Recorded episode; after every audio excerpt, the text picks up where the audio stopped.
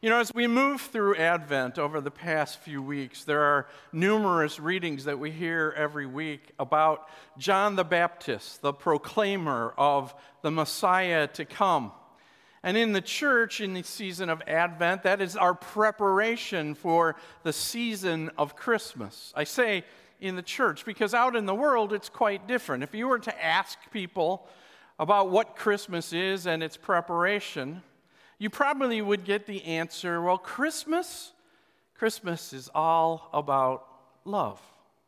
I say that because if you are somebody who is a Hallmark Channel watcher, from November 1st on, on all three channels, there have been movies all about love at Christmas. And it's no wonder then that the world says that's what Christmas is about. It's about love. But I would say then, what do you mean by Christmas is all about love? I thought maybe then I'd do a little Google search and find out as we hear many songs on the radio just to say, well, how many lyrics, how many lyrics of songs are there out there, and how many of those contain the word love? When I got the response, it was 373,000 songs in the lyrics contain the word love. That's a whole lot. But you know, as you look at those, it kind of gives you an idea of what the world means when it says Christmas is all about love, because love takes on a whole range of definitions in music and in song. There's the idea that I maybe love my baloney or that I love my pet. There are lyrics out there that we would call explicit that talk about carnal lust and use the word love. There are Pollyannish words of love out there with stars circling and hearts around your head with puppy dog eyes. And there are songs about friendship which talk about love. So when we say Christmas is about love, the world, I think, takes on the picture of what Norman Rockwell painted many years ago that perfect family surrounding that perfect table with the perfect turkey and the perfect setting going around, and everything in life is wonderful, and you can just breathe and take in what love is. But if that's true, if that's the picture that the world sees, then I would ask the question well, then, do all families at Christmas get along? Is the meal really something that's just gentle, calm, relaxed, everyone sharing moments with no stress involved? Is everyone there, or are there people who have absented themselves, or maybe couldn't come or chose not to come this year, or people who are no longer with us that can't be there? Is everything just perfect? Well, you know the answer, and I'm not trying to be cynical in all this, because the truth is, Christmas is a love story. But it's a very different story from Hallmark. You know, when our kids were little, one of the things they liked to do as we would decorate the house for Christmas was to get ready the nativity set and to put the different pieces where they belong. There was some dilemma in it in identification of the pieces Oh, not the normal ones that you think of. Everybody knew who Mary was. Everybody knew who the baby Jesus was. Everybody could tell the kings, and you could put the animals in their place. But there was that dilemma that came when it came to placing the shepherds and Joseph. Because which one was it? Oh, again, easy to tell the shepherd if he was somebody who was carrying a lamb on his back, but with everybody in first century garb, which one is Joseph. You know, they don't have labels on them. So maybe somebody would take the old man leaning on a stick, and the other one would respond, Oh, come on. Mary would never be marrying an old man. So eventually, the best looking youngest shepherd was chosen, and they'd say, That's the one that she'd love. That's Joseph. You know, in Matthew's gospel today, Joseph is in this love story.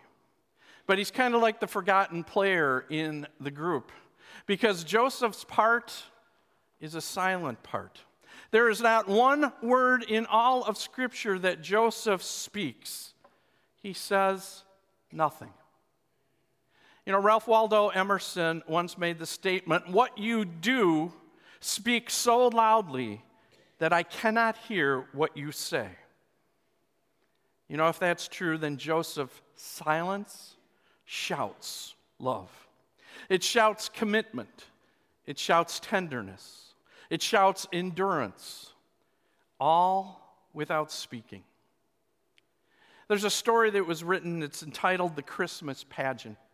And in that story, it was a fictional town, small town with a fictional church, where over 40 years they had done a Christmas pageant of the Nativity, and nothing had changed for those 40 years. The narrator read from the King James Version of Luke chapter 2, and everything was the same. Well, the Young Mothers Group got together that year in this story and decided that they would kind of revamp the pageant.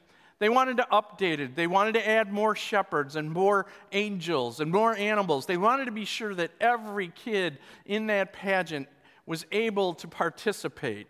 They also wanted to update the language from King James Version. They decided they would use the Good News Version. So when it came time that that old King James version that said, you know, and Joseph also went up out of the house of Nazareth unto Bethlehem to the city of David to be taxed with Mary, his espoused wife, being great with child, they changed those lyrics. And there were the kids, Mary and Joseph, coming down the aisle. And the narrator said, And Joseph went to register with Mary, who was promised in marriage to him, and she was pregnant. Well, suddenly the little boy playing Joseph stopped in his tracks and looked at the girl next to him. Pregnant? What do you mean she was pregnant? And the audience roared in laughter. They got what Joseph got that day, and everyone knew. And I wonder if we ever think of that with Joseph. When Mary's news came to him, when she said, I'm pregnant by the Holy Spirit. You know, we hear that, and we know that the Lord visited Joseph in a dream, as we heard today, to tell him Mary was telling the truth, that the child was conceived by the Holy Spirit. But have you ever wondered when that was? How long did it take before Joseph had that visit from the Lord in his dream? It must have been a while because we know what the scripture said. He had time to plan when he found out that Mary was pregnant, to ponder, to plan a divorce. It was his right to do so. And in fact, in those days, it was his right if he had decided to have her stoned for adultery. But he didn't. Listen to those words again from Matthew.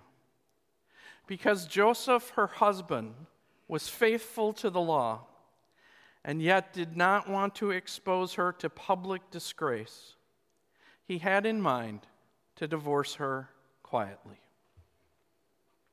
You see, that's love. Not to demand his rights, not to seek retribution. He loved her he wanted to be kind to her, he wanted to be gentle and help her. And there's no doubt it probably broke his heart when at first Mary told him she was with child. And yet, without speaking in that whole passage, Joseph shows us love.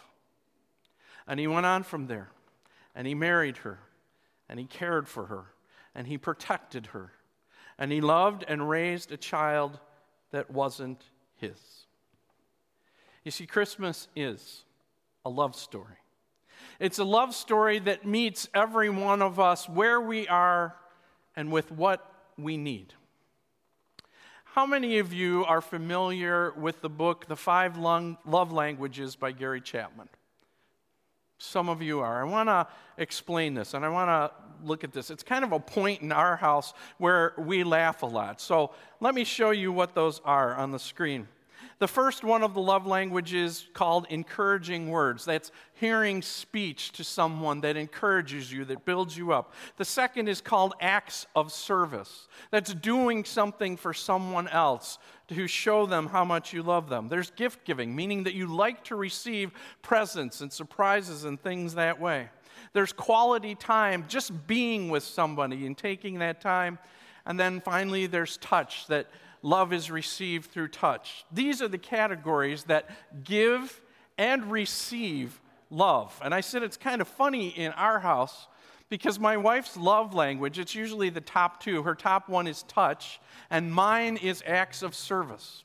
So I show her how much I love her by doing things around the house, by taking care of things. Maybe it's the laundry, or maybe it's the dishes, or straightening up. That's how I'm wired. That's my love language. It's also how I would receive it. But she receives love by touch. So if I don't remember to put my arms around her or to touch her or to sit with her, no matter how much stuff I do, she doesn't feel loved.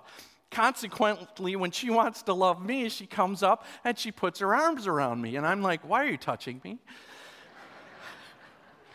because I receive it by things that she does. So we do laugh about it. It's something I have to be cognizant of to say, oh, I need to hug Sarah because it doesn't come naturally. This is something we talk about with married couples when they come together to get them to see how important it is to share that love language and to prioritize those things. Based upon those top love languages that you have, your love tank, as it's called, will either be full if you're receiving it that way and someone's giving to you, or if you're not receiving it, it'll be empty. And you have to be careful. But it's important to understand with these love languages as we look at the story of Christmas. Something I want to point out to you that the story of Christmas, of Jesus coming into this world, of his life, his death, and his resurrection, meets all five of these love languages. What do I mean?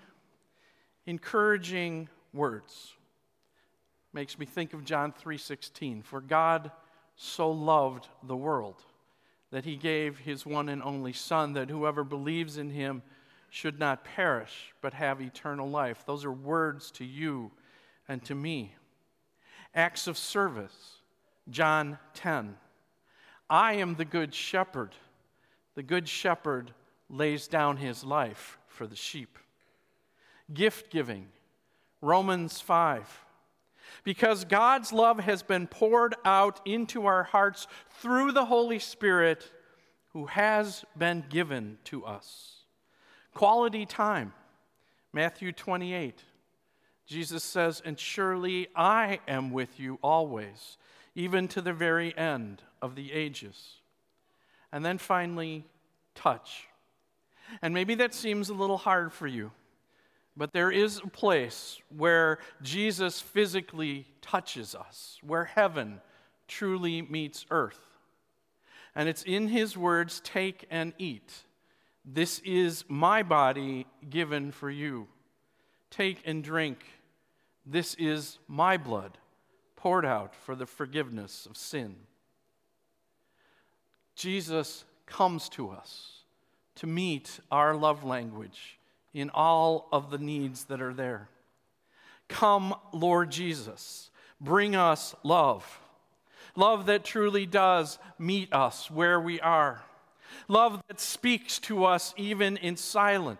And love that serves us through a banquet of forgiveness daily. Love that offers us gifts of hope and peace and joy, and love that stays with us always, and love that touches us in impossible ways. Yes, come, Lord Jesus, and bring us this love that comes through your presence, through your word, and through the gift that you are to the world. Amen.